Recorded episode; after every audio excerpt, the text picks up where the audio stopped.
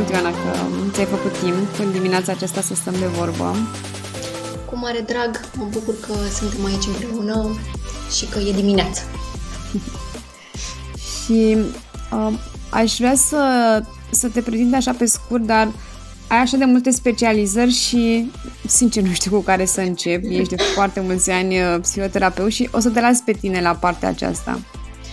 Foarte pe scurt, um, Gabriela, da, am um, mai mulți ani de practică. Eu sunt unul din acei psihologi care s-a hotărât în clasa 10 a făcut uh, facultatea și apoi mai multe formări și a ajuns în anul 2021 să lucreze mult în direcția asta, să se formeze în continuare, mă formez în continuare.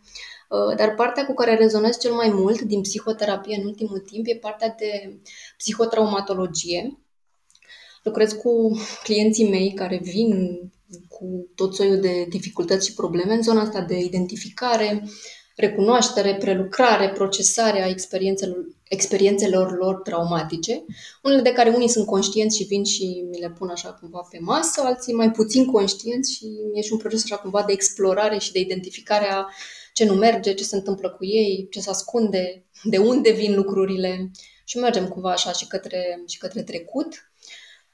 Însă sunt și formări sau niște experiențe pe care le-am avut către niște zone mai punctuale, așa, lucrez un pic și cu terapiile scurte. Prima mea formare a fost o experiență foarte bună și de ajutor pentru început, cea în psihoterapia cognitiv-comportamentală. M-a securizat mult, m-a ajutat să încep. Cred că dacă n-aș fi făcut uh, asta la început, ar fi fost mult mai dificil, pentru că modul în care am ajuns acum cu clienții mei în tot soiul de, nu știu, situații și experiențe de profunde de procesat, nu le-aș fi văzut potrivite pentru început. Oricum, e cea mai validată variantă de sau ce puțin așa am învățat și noi la școală. Da, da, da, da, da. E varianta care în afară primește suport din partea casei de asigurări, orientarea aceasta de în psihoterapia cognitiv-comportamentală. Uh, e o variantă care pentru unele situații și unii clienți funcționează, anumite lucruri de acolo sunt, le regăsesc și în terapia traumei. Adică una din metodele dragi mie pe care le-am descoperit în ultimul timp, um, formarea în MDR. Ai auzit de MDR ceva? Eye movement? Eye movement desensitization and reprocessing, termenul din engleză, MDR, sau în română desensibilizare și reprocesare prin mișcări oculare care adresează destul de mult prelucrarea unor experiențe, evenimente traumatice, folosește fix niște elemente din uh, orientarea psihoterapiei cognitiv-comportamentale, alături de altele câteva din zona psihodinamică, și pune cumva așa foarte mult în lucru tot soiul de situații și experiențe neprocesate. Deci cognitiv-comportamentala e acolo la locul ei, bine reprezentat, bine să zic. Oricum o să te rog să vorbim, adică sunt niște termeni care poate sunt mai puțin cunoscuți și probabil, uh-huh. nu știu, nu cre- sunt puțini care atunci când caută un psihoterapeut, caută să vadă exact ce formare a făcut și să știe dacă îi se potrivește acea formare și să meargă așa cumva la fix. Adică astea cred că sunt niște chestii pentru cunoscători. Exact, ai foarte mare dreptate. Sau pentru cei care au mai încercat și au uh, testat și după aceea au început să se documenteze. Exact, exact. exact. Și vreau Așa. să te întreb aici, um, ce, legat de MDR, da, să uh-huh. nu... Uh, poți să mă povestești puțin? Știu că la un moment dat când citisem eu știam că nu e foarte bine validat. Păi, uf, sunt tot soiul de discuții despre tot soiul de lucruri, ceea ce este extraordinar. Ce bine că discutăm despre ce funcționează și ce nu, ce bine că ne punem întrebări și că suntem mai mulți care avem păreri. Asta mi se pare, nu știu, chestia cea mai faină din ultimii, din ultimii noștri ani și cred că ai văzut-o și tu, că oamenii caută din ce în ce mai mult să afle lucruri.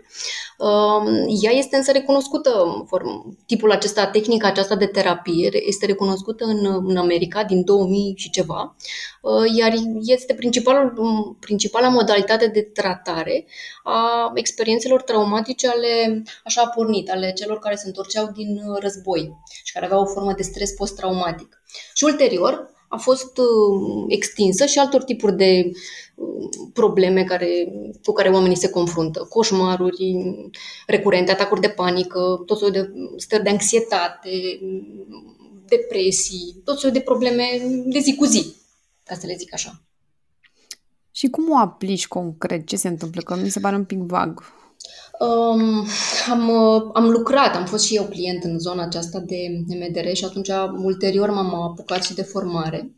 Um, prin uh, stimularea mișcărilor globilor oculari, adică ochii care se mișcă stânga-dreapta, cele mai comune tipuri de mișcări în procesarea uh, experienței pe care alegi să o procesezi, uh, sunt uh, de la stânga la dreapta pe baza unui protocol și a unui tip de interviu, adică folosim și tehnici de interviu, tehnici verbale, um, accesăm o parte a experienței emoționale neprocesate cu care și eu și cei mai mulți clienți nu prea stau de obicei. Adică între secvențele de discuție dintr-o ședință de MDR, practic ceea ce se întâmplă e că intri în contact și te conectezi și reacționezi și trăiești și simți ceea ce în mod obișnuit, prin foarte multe strategii de zi cu zi și chiar și unele terapeutice, te duci cumva mai departe de acea stare, te detașezi cumva te distragi de la ea pentru că ea este foarte inconfortabilă și nu poate fi procesată pe cont propriu. Ți-am explicat un pic? Înțeleg că uh, cumva trebuie să-ți miști ochii da. în timp ce răspunzi la niște întrebări. În timp ce te ghidează, te ghidezi, răspunzi la niște întrebări și te focalizezi uh, asupra unei părți, a unui eveniment, a unei experiențe care nu este procesată și cu care tu fie vii spunând, uite, de atunci mi s-a întâmplat uh, ceva, fie descoperim împreună că e, o, nu știu, un tip de situație pe care încă o simți foarte activă. De obicei asta este prima amintire sau experiență cu care pornesc la locul cu clienții mei. O experiență din uh, prima parte a copilăriei sau o experiență de pierdere recentă, adică una, una um, suficient de semnificativă cât să creeze foarte multe probleme de funcționare, de adaptare, de revenire, ca să zic așa. Am înțeles. Oricum, e recomandată doar să, să faci doar cu un specialist. Adică exact, să... exact, exact. Ce bine că ai zis. Ce bine că ai zis. Nu, nu e, poate părea poate ceva simplu sau poate așa un pic, nu știu, straniu, însă are la bază un protocol, are la bază mai multe orientări din terapie pe care le combinăm. Um, are la bază nevoia asta foarte clară de ghidare și de însoțire așa că nu încercați asta singuri pe cont propriu și documentați-vă legat de metodă, sigur că sunt din ce în ce mai multe informații și puneți-vă întrebări dacă aveți nevoie legat de ea și nu faceți nimic de genul ăsta pe cont propriu.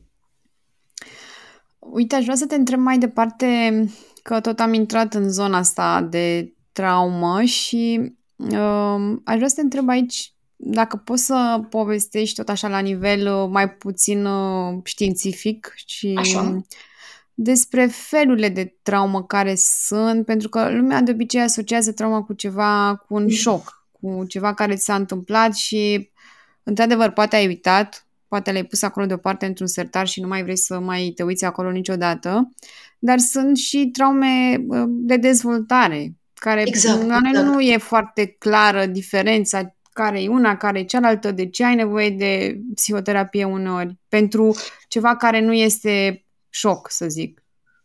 Ce, ce mă bucur că ai punctat asta. Uh, e una din uh, părțile despre care îmi face foarte mult plăcere să vorbesc. Și mă bucur așa cumva, pentru că am senzația că am găsit așa un sens în direcția aceasta. Uh, trauma nu tot aia cu evenimentul traumatic, cu ceea ce se întâmplă.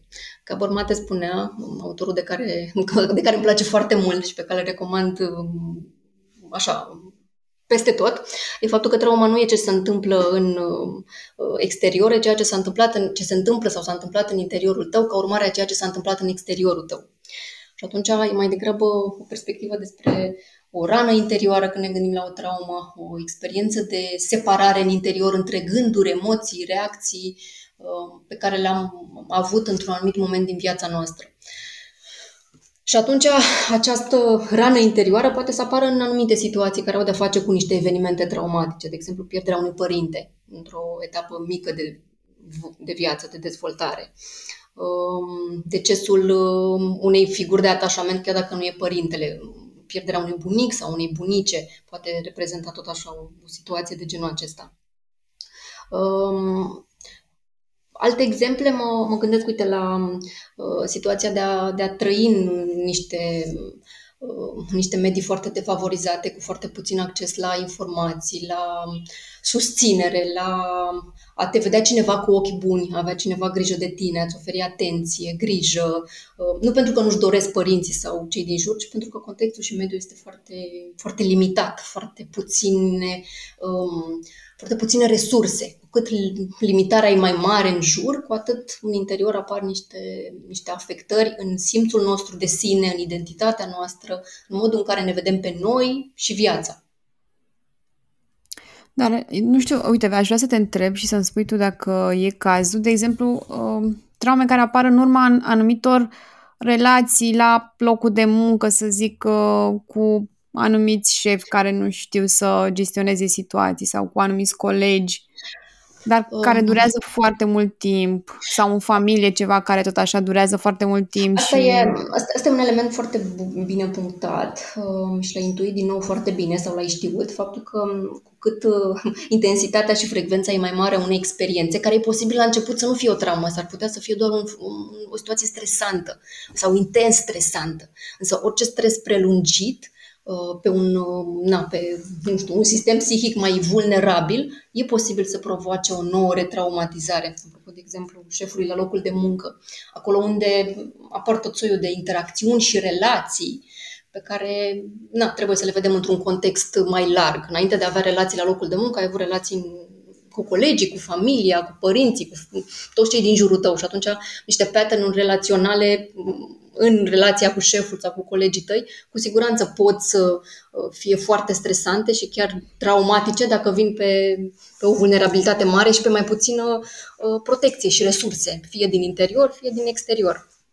Că mhm. fix în contextul ăsta traumatic avem foarte mare nevoie, de fapt, să identificăm alături de o persoană care îi sunt resursele, care îi sunt punctele forte, care sunt factorii care o protejează. Că dacă sunt mai mulți, e posibil că o situație chiar și traumatic, așa în mod obișnuit, să nu provoace atât de multă uh, afectare psihică. Adică un divorț e ceva dificil, stresant, nu e sigur că e traumatizant. Pentru cei doi parteneri, să zicem, pentru un copil e discutabil. Ok, deci practic uh, din copilărie oricum pleacă anumite uh, pot pleca anumite uh, lipsuri, să zic, care ulterior să se cumuleze și să se exact activeze în cazul anumitor triggeri care apar, apar în viața de adult. Uh-huh, uh-huh. Da, da, da. Uh, ok. Și că tot suntem la capitolul acesta, povestește și, dacă tot povestim acum despre formări, uh, poate o să le detaliem și mai târziu despre partea asta de constelații. Da, metoda constelației intenției, um, pe care am urmat-o alături de Diana Basile la Institutul pentru Studiu și Tratamentul Traumei și Franz Rupert. Și zic asta pentru că sunt două nume cumva diferite de celelalte forme de constelații. Constelațiile familiale, care sunt, nu știu, într-o altă direcție cu alții nu știu, oameni cheie, ca să zic așa, um, reprezintă tot așa o metodă de a, de a vedea, um, fie în grup, fie într-o ședință individuală, ce se întâmplă cu mecanismele noastre psihice de funcționare, ce se întâmplă cu identitatea noastră și cine suntem noi, cumva scos din contextul ăsta terapeutic care e destul de um, e destul, poate ajunge pentru unii clienți să fie destul de cunoscut și destul de familiar atunci când ne uităm la o intenție, că de asta se numește constelația intenției, adică o propoziție, o frază prin care cineva își propune să rezolve ceva. De exemplu, eu vreau să uh, am încredere în mine sau, eu vreau să, sau de ce eu nu sunt într-o relație. Asta ar fi, nu știu, două exemple de, de intenții recente pe care le-am avut în lucru sau eu vreau un partener de, de viață, de cuplu, um, atunci când punem într-o intenție, toate um, mecanismele noastre de funcționare, toate părțile noastre psihice ies la suprafață într-un anumit cadru, fie de grup, fie în constelație individuală, terapeutul, clientul și niște uh, reprezentări pentru părțile din uh, intenție pentru fiecare parte din uh, propoziția respectivă și avem acolo o interacțiune, o dinamică, o mișcare care apare atunci când clientul își mai amintește ceva sau când rezonează cu ceva sau când afirmă ceva și avem așa o șansă de a pune cumva toate elementele psihice interioare într-o altă formă, cu o altă înțelegere și cu o ghidare către ce să facă mai departe, încotro soială, ce să se uite. Și cele mai multe constelații, la început cel puțin, aduc la suprafață faptul că persoana respectivă care își lucrează o constelație nu e foarte centrată pe ea, pe cine este ea, pe identitatea ei și toți clienții mei au și o problemă de identitate, îmi vine să zic. Sunt așa într-un fel, într-o căutare, la fel cum sunt și eu, la fel cum e și tu. Nu e nimic aici în neregulă, numai că această căutare uneori e na, cu mai multe hopuri și hârtoape, ca drumurile alea foarte accidentate de prin niște părți. Și ne-am dorit să ieșim de acolo și să ne mergem și noi un pic mai lin, mai direct, mai frumos, mai așezat. Uh, și apoi, nu știu, a doua, um, a doua observație pe care o fac după tot așa procesele de constelație de la început, e că există foarte strânsă legătură între voința unei persoane și identitatea unei persoane. E foarte uh, dificil să știi ce vrei până nu știi un pic despre tine, ce-ți place, cine ești, cum ești tu. Și atunci și voința unei persoane într-o constelație. Dacă vrei ceva, e de cele mai multe ori un indiciu pentru cât de mare e deconectarea asta între cap, corp, nu știu, minte, suflet, stomac, instinct și toată legătura asta. Și apoi mai vedem a treia observație legată de constelații după ce le lucrăm, cam care sunt proiecțiile și identificările pe care le facem. Dacă suntem mai degrabă conectați la noi, dacă, nu știu, am interiorizat voci ale aparținătorilor, părinților, societății, credințe care nu, nu au de face așa cu, cu esența noastră, cu ce ne trebuie nouă, ce ne e bine nouă, cum suntem noi. Cum sună îți sună? Foarte, da, mi-a plăcut foarte mult. Um, mi se pare așa o experiență completă, să zic, în care uh-huh. te vezi din mai multe unghiuri. Exact. Te vezi din mai multe unghiuri și vezi, vezi așa ca la microscop, îmi place mie să zic, ce ce cu tine și cam pe unde ești. Și sigur, unora li se potrivește mai mult, altora poate mai puțin. E nevoie așa și un pic de a-ți da, de a-ți da voie să crezi. Pentru că, sigur, ne explicăm noi de ce funcționează fie constelațiile acestea ale intenției, fie celelalte, dar nu avem așa, o, bine să zic, o bază de cercetare foarte solidă în direcția asta. Și asta e adevărul și bine să le zic. Ne gândim că suntem conectați unii cu alții și că inconștientul colectiv și Jung și restul de analiști și apoi ne ducem la neuroștiință și vorbim despre neuronii oglindă și de asta rezonăm unii cu alții și empatizăm și ne mișcăm așa cum se mișcă ceilalți, dar într-o astfel de constelație de grup e, e, e și o parte pe care o, o înțelegem poate și o facilităm, dar nu o putem explica așa, așa de riguros științific, cel puțin acum. Dar e într-adevăr o experiență într-un proces de terapie, într-un proces de autocunoaștere, de dezvoltare personală, e chiar o experiență de văzut și încercat și na, luat de acolo niște insight-uri despre, despre tine, despre cum ești tu. Oricum am simțit că vocea ta este mult mai entuziasmată când povesteai despre partea asta de constelații. Sunt atât de bucuroasă, tocmai am făcut un grup după un an jumate de pandemie, adică un grup live cu oameni care, care, care au venit și au vrut să lucrăm și a fost așa o experiență foarte puternică și mi-a făcut bine. Da, ți-ai luat uh, energie din... Uh... Exact, exact, exact, exact. Da. Dar cum se întâmplă concret? Poți să, nu știu, să povestești o experiență a unui, uh, să luăm exact intenția, să vedem ce, ce să zic despre mine? Cum ți se pare? Ai participat și tu la... Ah, am făcut o formare și am lucrat multe intenții și eu. Am fost uh, ah, client. Okay. Uh, Sigur. Adevărat. la capăt. După cum spuneam, eu uh, mă bucur mult când aud din experiența celor cu care vorbesc, exper- experiența personală și uh-huh. nu mhm. al altora, să zic, e cea mai valoroasă. Da, da, partea asta de fiecare pentru cu ce a trăit el, cum a, cum a simțit exact, el ea. Exact, Uite, mi amintesc că unele intenții pe care le-am lucrat nu mi le amintesc, recunosc. Pur și simplu nu mi le amintesc și pe vremea când nu era zoom la putere, nu le aveam nici și pentru că acum se pot face și online. Cred că, cred că te-ai gândit la asta, dar eu, am, eu am făcut un grup recent uh, fizic. Am observat că nu prea se fac pe psihologie de grup, lumea evită online. Uh-huh, uh-huh. Da, e, e extrem de dificil și nici mie nu-mi place și formările mele din ultimul timp au fost pe online, să mai fac și grupuri cu clienții pe online, nu. Deci o parte din ele nu mi le amintesc pentru că pe vremea dinainte de Zoom și de înregistrat, le-am înregistrat doar cu na, mintea conștientă, inconștientă și nu le-am reținut pe toate. Însă nu o să uit prima mea intenție, acum, nu știu, câțiva ani mai mulți, în care mi-am dorit um, sau am intenționat uh, următoarea intenție. Eu vreau să simt. Eram la 30 plus, deci acum am 37, a fost vreo 33, 32, nu știu, 30 un pic. Și am avut așa o perioadă în, în viața mea personală în care multe lucruri s-au schimbat. Am ieșit dintr-o relație, am, nu știu, mi-am cumpărat o casă, am început să conduc mașina, Um, și am ajuns în procesul meu de terapie la nevoia asta de a, de a mă conecta la mine, la emoțiile mele, la trăirile mele, la ce se întâmplă cu mine. Și a fost o intenție din care n-am înțeles mai nimic, în sensul că n-am înțeles atunci cât de puțin simțeam, cât de mare nevoie aveam să simt, cât de deconectată eram de trăirile mele și cât de, de, de vreme în experiențele mele de viață a venit această deconectare. Și am văzut ulterior cumva așa traseul, firul roșu al vieții mele. Am văzut că nu simțeam de mult dinainte de a mă... Am fost o, nu știu, o cititoare în școala generală și o parte din liceu înrăită. Nu făceam altceva decât să citesc. Era lumea în care mă refugiam, în care trăiam, în care simțeam, așa trăiam. Așa simțeam eu lucrurile.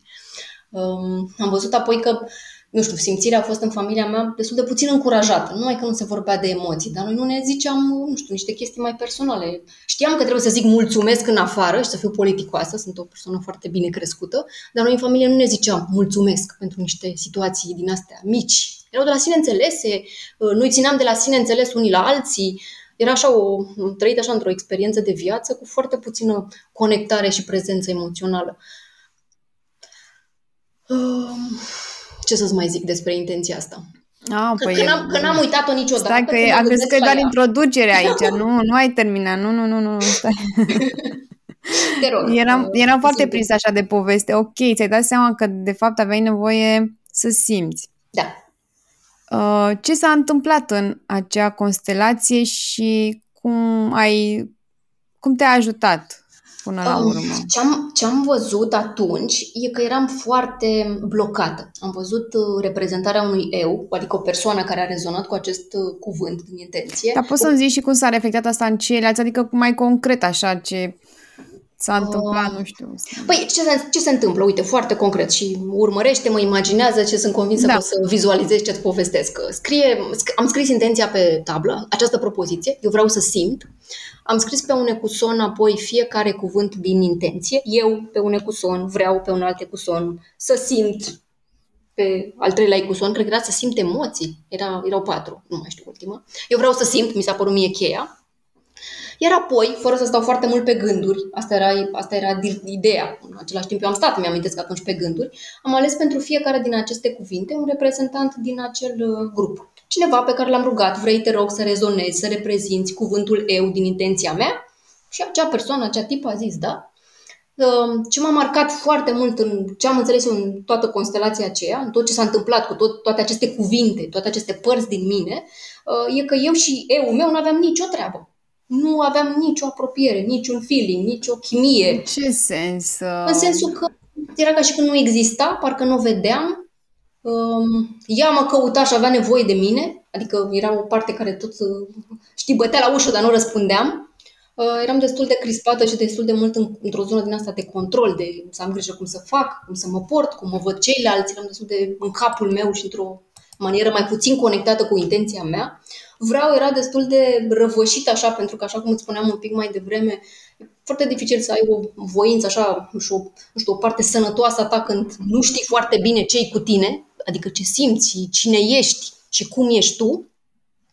Uh, să simt, era un copil mic și asta m-a dus, na, m-a dus destul de mult în zona aia de copilărie mică, la care m-am, m-am reconectat, îmi vine să zic, prin intenția asta nu știu dacă până atunci, până spre 30, 30 un pic de ani, m-am așa foarte serios și foarte intens la copilăria mea, pentru că eu mi-o reprezentam uh, ca pe o copilărie normală, bună, de ce să, simte, să simt ca un copil mic uh, destul de singur și de părăsit. Nu avea așa mult sens în momentul acela. A fost doar un pas, îmi vine să zic, Gabriela. A fost așa un prim pas, nu pot să zic că atunci am înțeles. Da, am înțeles, am înțeles.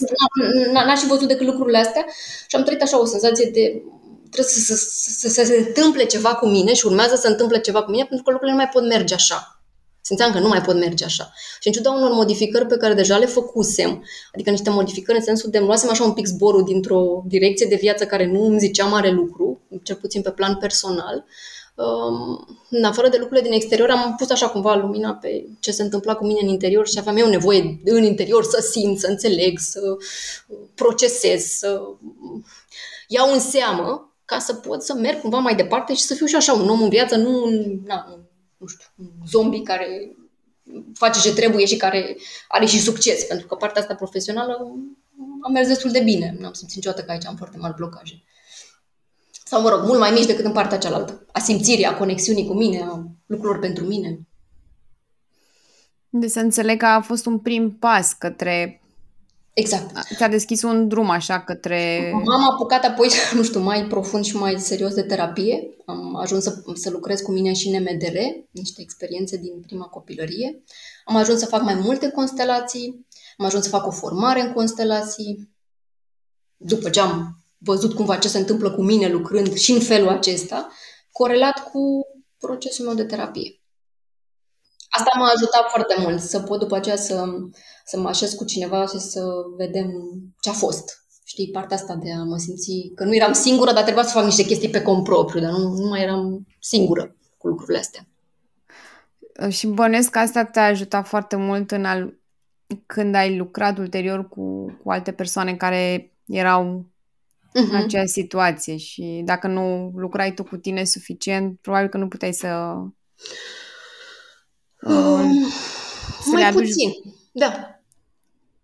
Adică teoria e ok, dar dacă tu nu ai, adică, nu știu, zic eu că e foarte important, mai ales ca psihoterapeut, să, să, te, să te știi tu foarte bine în toate colțișoarele ca să poți să aduci valoare celor cu care lucrezi. Da, într-adevăr, să te știi și să, să zic, să continui așa lucru cu tine, într-un fel sau altul. Terapia nu se termină și nu ar trebui să țină chiar toată viața și nu se încheie atunci când se încheie o ședință. Ea continuă lucru cu tine, ar fi nevoie să continue și, și eu am simțit după fiecare, nu știu, experiență nouă care mi-a adus așa o stare mai, mai bună, un insight, o chestie de viață, o chestie de formare, de curs, de ceva nou, am simțit că cu oamenii cu care lucrez am așa un boost, știi, ca și când mi-am pus benzină din aia mai scumpă, așa îmi imaginez eu când pun benzina aia mai scumpă și mașina curge mai bine și merge și, nu știu, se duce așa înainte cu pânzele sus, toate pânzele sus.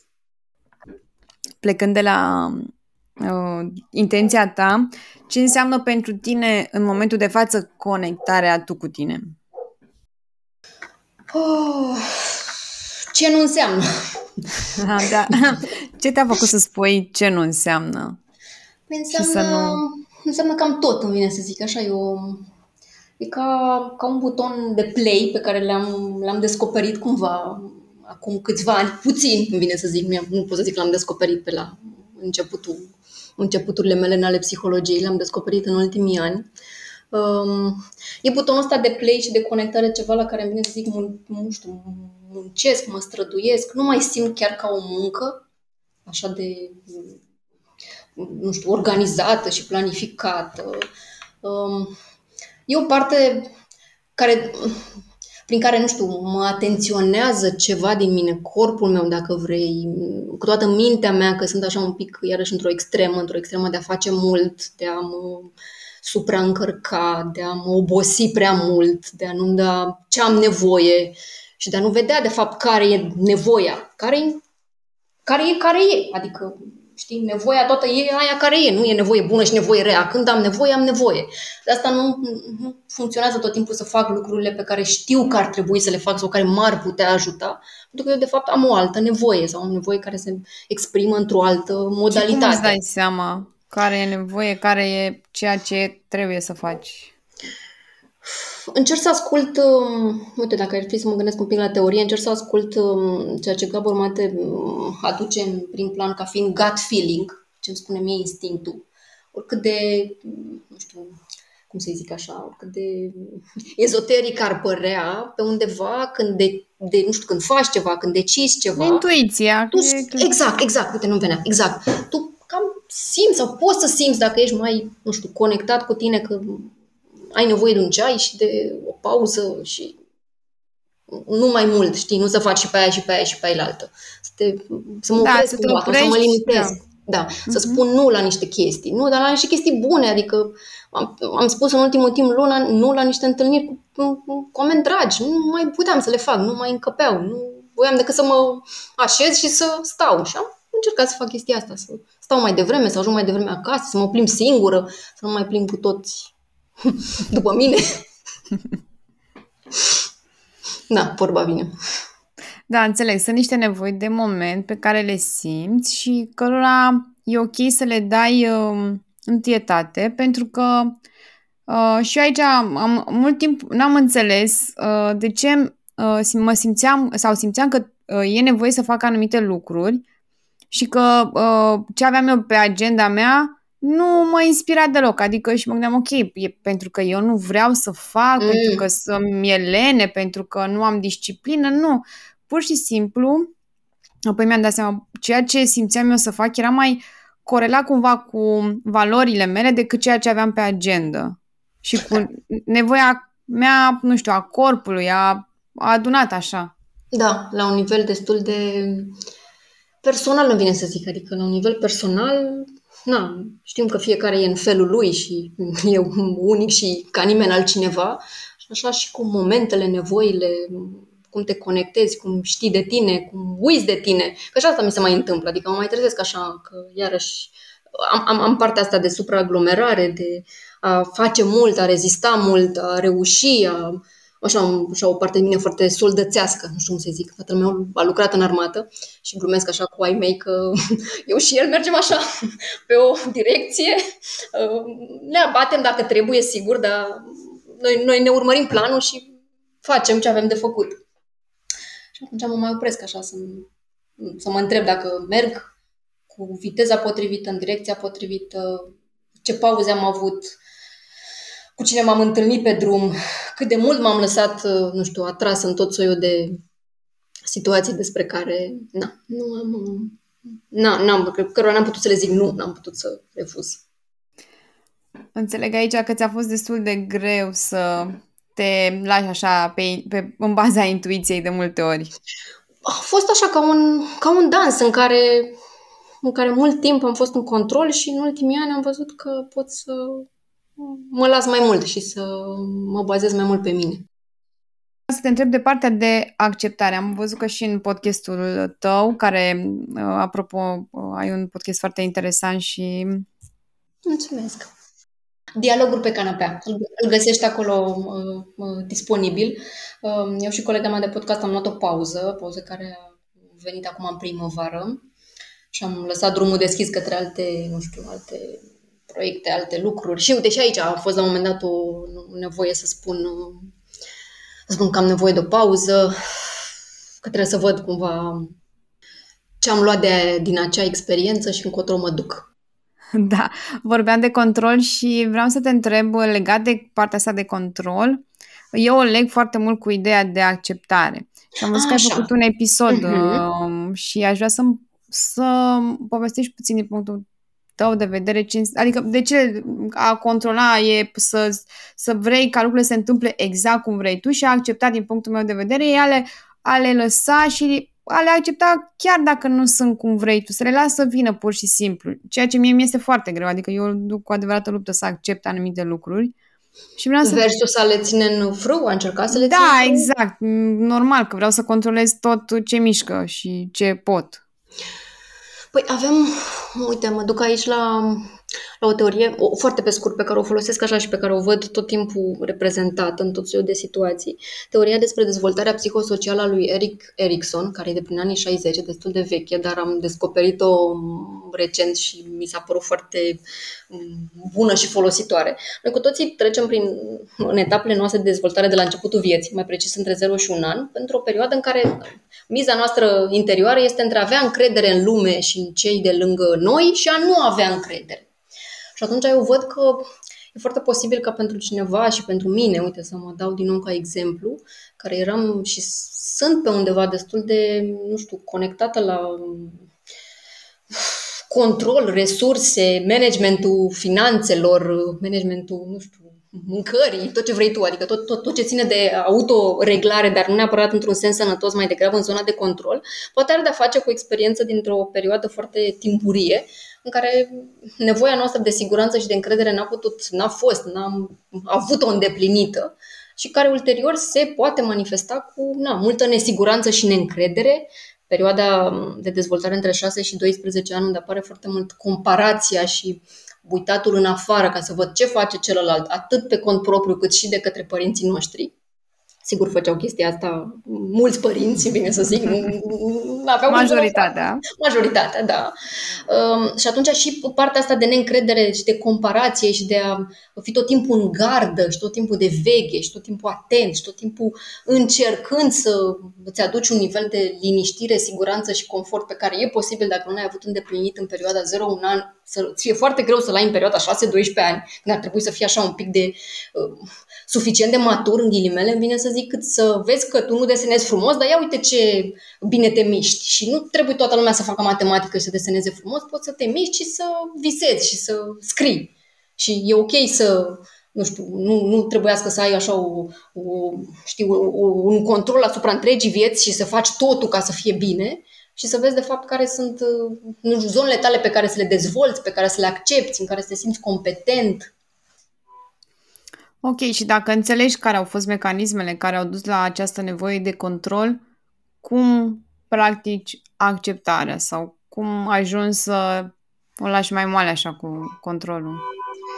Mai bine să zic, trebuie să crești mm, nevoia de siguranță. Adică trebuie să-ți aduci um, prin ce vezi, ce simți, ce faci. Cred foarte mult în orientarea asta destul de fizică și corporală.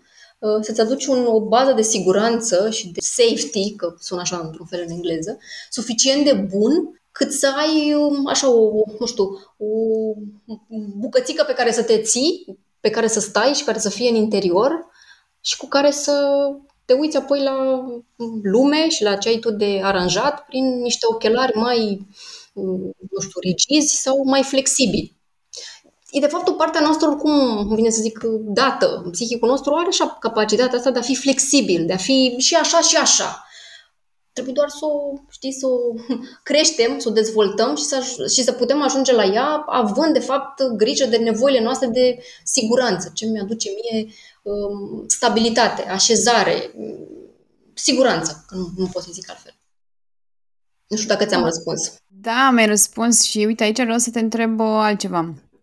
Uh, e cumva logică. De asta e nevoie să ai grijă să, să ai uh, sentimentul acela de siguranță și să știi că e ok, dar în același timp din propriile mele căutări și experimentări și a, a încerca să înțeleg anumite proprii comportamente, mi-am dat seama că în același timp e nevoie să accepti că întotdeauna va exista foarte multă nesiguranță și foarte mult mm. aleator. Mm-hmm și că, de fapt, cheia succesului este să îmbini uh, una, siguranța cu nesiguranța, cumva, și să, și, de fapt, uitându-mă în urmă, mi-am dat seama, ok, am trecut prin multe situații, dar întotdeauna cumva am Așa. picat în picioare. Da.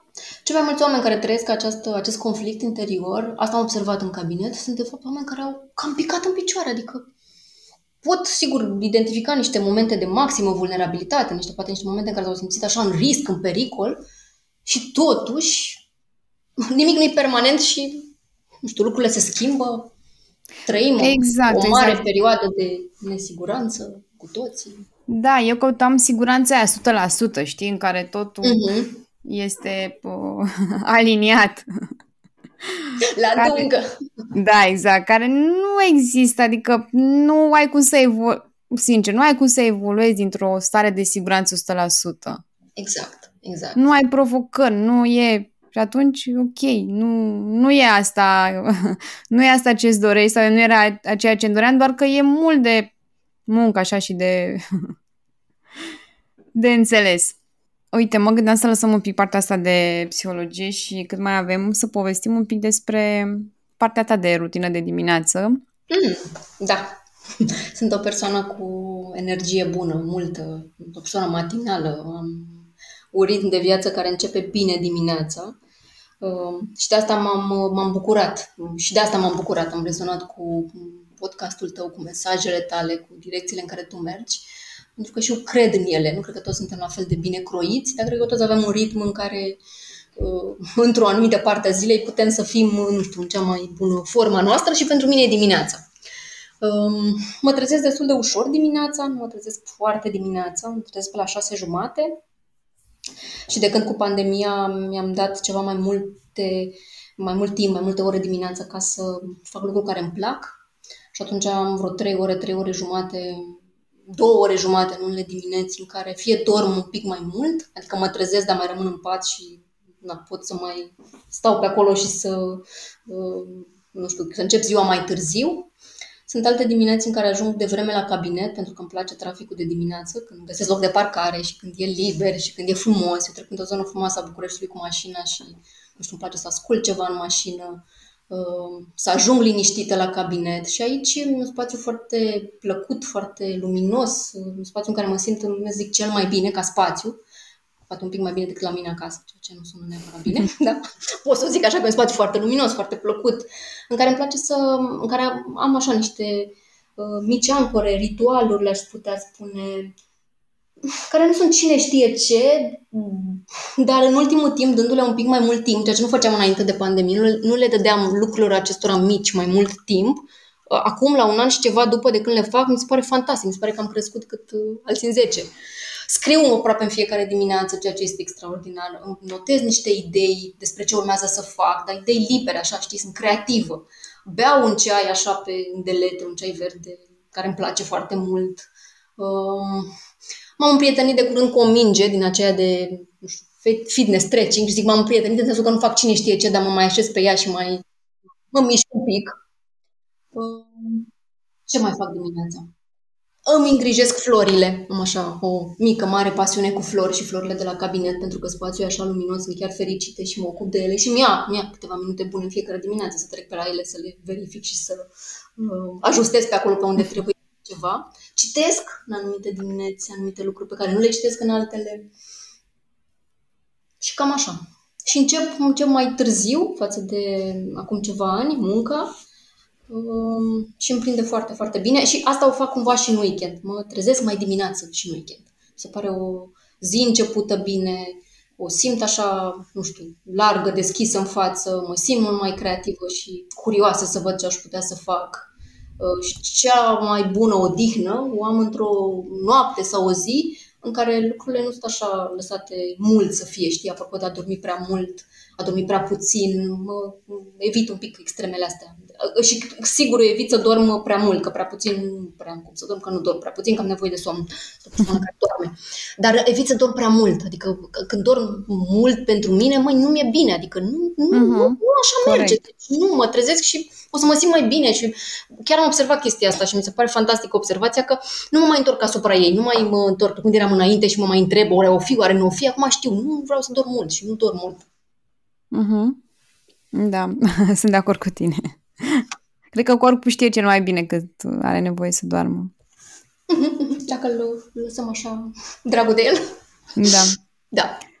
Spuneai de ritualuri care te-au ajutat foarte mult să crești. Uh, ai putea să-mi spui, din punctul tău de vedere, care este importanța ritualelor și care au fost ele, acelea care te-au ajutat cel mai mult? Importanța ritualelor mi se par, mi se par tot așa niște, ca niște ancore de, sau ca niște, nu știu, ca niște lumini care ghidează așa, ne ghid, mă ghidează într-o călătorie de zi cu zi.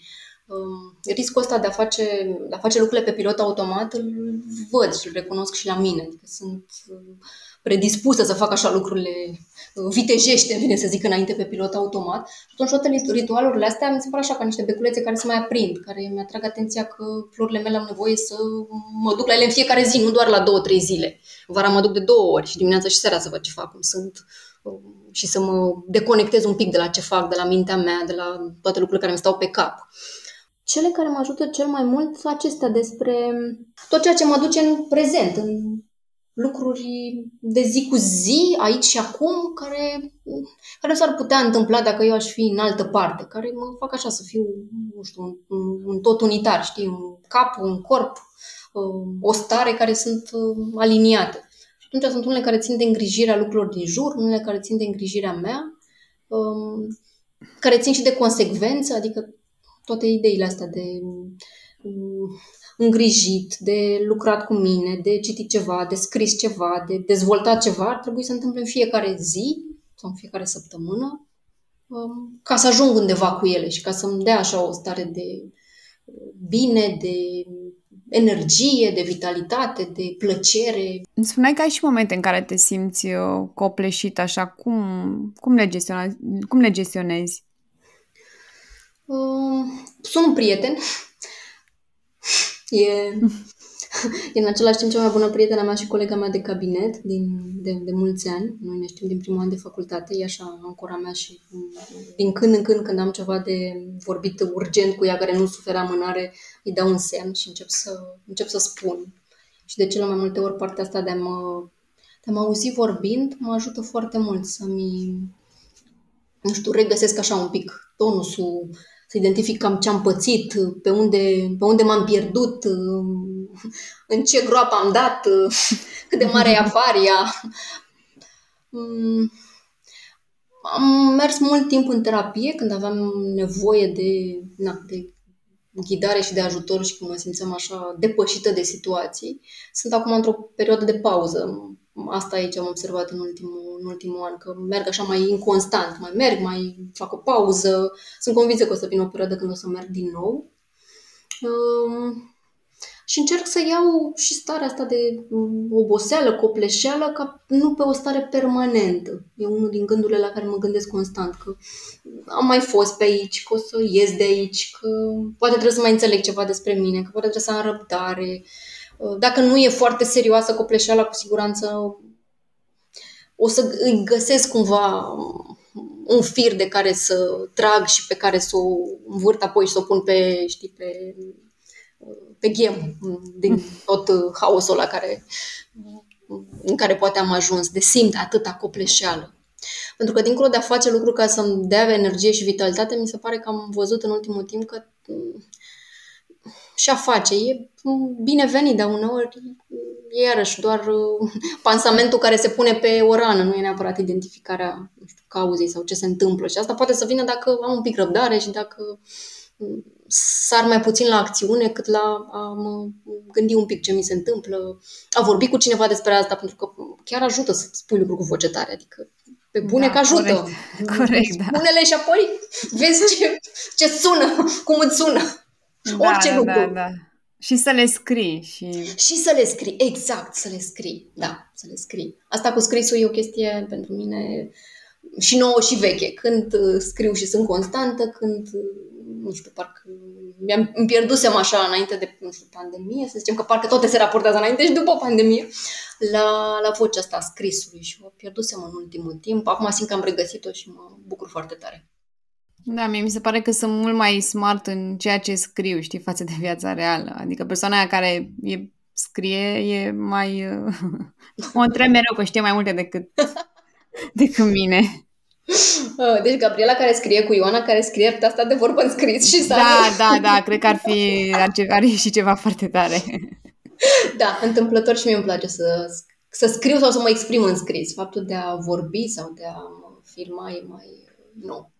A, da, bine, să nu... De a vorbi cât de cât, dar și eu vreau să trec peste frica de a face și video. Să, să nu mergem acolo deocamdată și... Uite, mai vreau să te întreb de cărți sau de, de cartea care, citea, care te-a influențat cel mai mult, pentru că am văzut că citești și multe lecturi, am văzut că sunt comune și mm-hmm. mi-aș dori să, să știu așa, să-mi spui despre o carte sau câteva care ți-au plăcut foarte mult. Um, mă bucur că m-ai întrebat asta și mă bucur și că ai văzut un pic că, că citesc, pentru că mi-am dorit cumva să arăt partea asta mea, ce să zic, că nu citesc doar eu acolo în mintea mea și rămân informații și doar eu știu de ele. E o parte asta mai nouă de a mă arăta așa și de a vorbi despre mine. Uh, mi-au plăcut foarte mult și m-au ajutat foarte mult și pe mine personal și în lucru cu clienții cărțile lui Gabor Mate, pentru că mergând așa în zona asta de traumă, de uh, nu știu, funcționare disociată, atașament, dependențe. El mi se pare autorul care e așa contemporan cu noi, la care ne-ar prinde bine să ne uităm și să citim oricare din cărțile lui. M-am regăsit foarte mult în minți împrăștiate și mi-am dat seama că aveam o dificultate de control al impulsurilor și o mică formă de dependență care, oricât de haioasă părea mie la momentul ăla, manifesta așa în perioada aia un strigă de ajutor. Știi ce făceam? Uh, vrei să-ți spun? Spune. Apropo de Gabor Mate și cărțile lui, că și el se dă pe el cumva ca exemplu în cartea Minții împrăștiate legate de dependențele lui de a-și cumpăra discuri și aveam ceva asemănător. Am avut o perioadă cabinetul în Ploiești, iar lângă cabinetul meu erau vreo 3-4 magazine de pantofi. Îmi cumpăram aproape în fiecare săptămână o pereche de pantofi. A, și că zic aproape în fiecare săptămână chiar însemna asta. A fost, a fost un timp în care nu puteam să spun că mi-am mai cumpărat din nou o pereche de pantofi, nimănui, evident că părea așa un pic ciudat, dar în care îmi dădeam seama că, că nu mă pot opri, că cumva găsesc și numărul și oferta și mărimea și nevoia și una și alta. Ajunsesem să donez pantofi unor prietene care mi-au spus la un moment dat că nu mai vor să primească de la mine, chiar dacă sunt drăguți și noi și așa, că nu sunt ok, că ce, am, ce fac, ce am pățit. și m-am regăsit foarte mult. Deci minți împrăștiate, ca bormate sau cărțile lui. Recent mm-hmm. au mhm. tradus-o și pe, și pe una care vorbește despre impactul stresului la nivelul corpului. Da, da, am văzut și eu tradusă chiar astăzi. Mi s-a părut drăguț. Că în final au tradus. În final, exact, de câțiva ani tot, nu știu, înțelesesem sau auzisem că vor să o traducă și au reușit și au tradus-o, că în engleză e, e nu știu, E de da, ajutor, e destul dar... de greoaie unor, că da. sunt mulți termeni uh, medicali. Exact, exact. Are foarte multe studii clinice acolo și mulți termeni medicali. Uh-huh. Deci cărțile lui Gabor Mate. Uh, ce am mai descoperit din ce am citit în ultimul timp e că sunt autori români sau autori contemporani care îmi plac foarte mult și în căror povești de viață sau eseuri mă regăsesc mult și mă, nu știu, mă încarcă, mă liniștesc. Poți să-mi dai un exemplu? Am citit um, Vara în care mama a avut ochii verzi de Tatiana Țibuleac. O carte despre relația cu mama, unul din subiectele de interes în, și în zona personală a mea și în zona de terapie cu clienții mei. Și o carte acum pe care am început să o citesc, Nu te găsesc pe nicăieri, de Laura Ionescu, tocmai ce au publicat-o cei de la DOR și pe care mi-am comandat-o însă, pentru că weekendul ăsta, azi cu tine, au, au intervenit, am citit doar primul capitol și urmează să mă întorc la ea. Tot așa, nevoia de a vedea în po- povești sau nu știu, experiențe relatate de autori contemporani, de aici, de la noi, sau Tatiana din Republica Moldova, sau de aproape de noi, cumva alte tipuri de relații, alte tipuri de situații, de interacțiuni, de, nu știu, vine să zic ca niște filme bune din care să vezi ceva sau să învăț ceva dincolo de cărțile de specialitate pe care da, le-am da, da. tot mhm. cumpărat, mm-hmm. avut și na, care Dincolo mă de, de teorie, să vezi Exact, să vezi, să vezi așa, nu știu, realitatea relațiilor și a oamenilor. Asta m-a interesat foarte mult. Mm-hmm. Și astea sunt două cărți pe care le-am citit. Și l-am descoperit tot în vara asta pe Oliver Sacks. Um, cunoscut un neurolog care, care are un talent și o, nu știu, o manieră de a scrie incredibilă. Um, cartea pe care am citit-o, uite cum scapă, ia, stai să mă uit. Toate la locul lor, primele iubiri, ultimele povești, prima carte pe care am citit-o, ulterior le-am comandat și pe celelalte, și așteaptă rândul. M-a, m-a, nu știu, m-a delectat, m-a bucurat foarte mult vara asta în vacanță. A fost, cred că, cea mai bună carte de vacanță pe care am citit-o eu vreodată. Am rămas cu atât de multe lucruri, cu atât de multe idei, cu atât de multe nu știu, parcă așa toate simțurile trezite și o altă experiență, știi, o experiență super faină când citești ceva. O să foarte mulțumesc pentru, pentru recomandări. Și uite, ne-am apropiat și de drag. final. Hmm. Și pentru că am mers în multe direcții, um, aș vrea să te întreb așa, dacă ar fi să rămână cineva cu ceva din tot ce am discutat, care ar fi acea idee? Um Uite, vezi, asta e o, o, o parte cu care încă lucrez, că mă duc în foarte multe direcții. O idee cu care aș vrea să rămână cineva după discuția noastră de azi e legat de faptul de a lucra cu sine și de a căuta să meargă în terapie atâta cât are nevoie, însă de a vedea procesul de lucru cu sine ca ceva ce continuă și după terapie sau și în afara terapiei, Um, însă nu neapărat pe cont propriu, nu singur, ci în tot felul de situații, de interacțiuni, de relații, de cărți, de orice te pune în contact cu cineva care să te, nu știu, sprijine și direcționeze mai departe. Adică să fie un pic într-o stare de prezență dincolo mm-hmm. de de cabinet de psihoterapie. Dincolo de cabinet, da. Da, duc mult lucrurile în direcția asta, pentru că e, nu știu, deja parte din mine, e parte din ce sunt, ce fac, ce cred. Um, dar ce am văzut în ultimii ani, în ultimul timp, e cum nimeni nu poate să facă lucruri singur, le poate face pe cont propriu și în afara terapiei și cred și în lucrurile din afară. Ok, și dacă ai avea un billboard pe care ar putea să-l vadă toată lumea, ce mesaj ai pune pe el? Um, deci sunt mai vreo două care îmi vin acum. Dar uite, mă gândesc așa la, la un citat care îmi place foarte mult, din Micu Prinț. Noi nu vedem bine, noi nu vedem bine decât cu inima, esențialul e invizibil pentru ochi. Și o idee legată de simțit e că ce simți, simți, o idee în care cred, ce simți, simți și de aici vine frumusețea vieții. E ok să simți tot ce simți.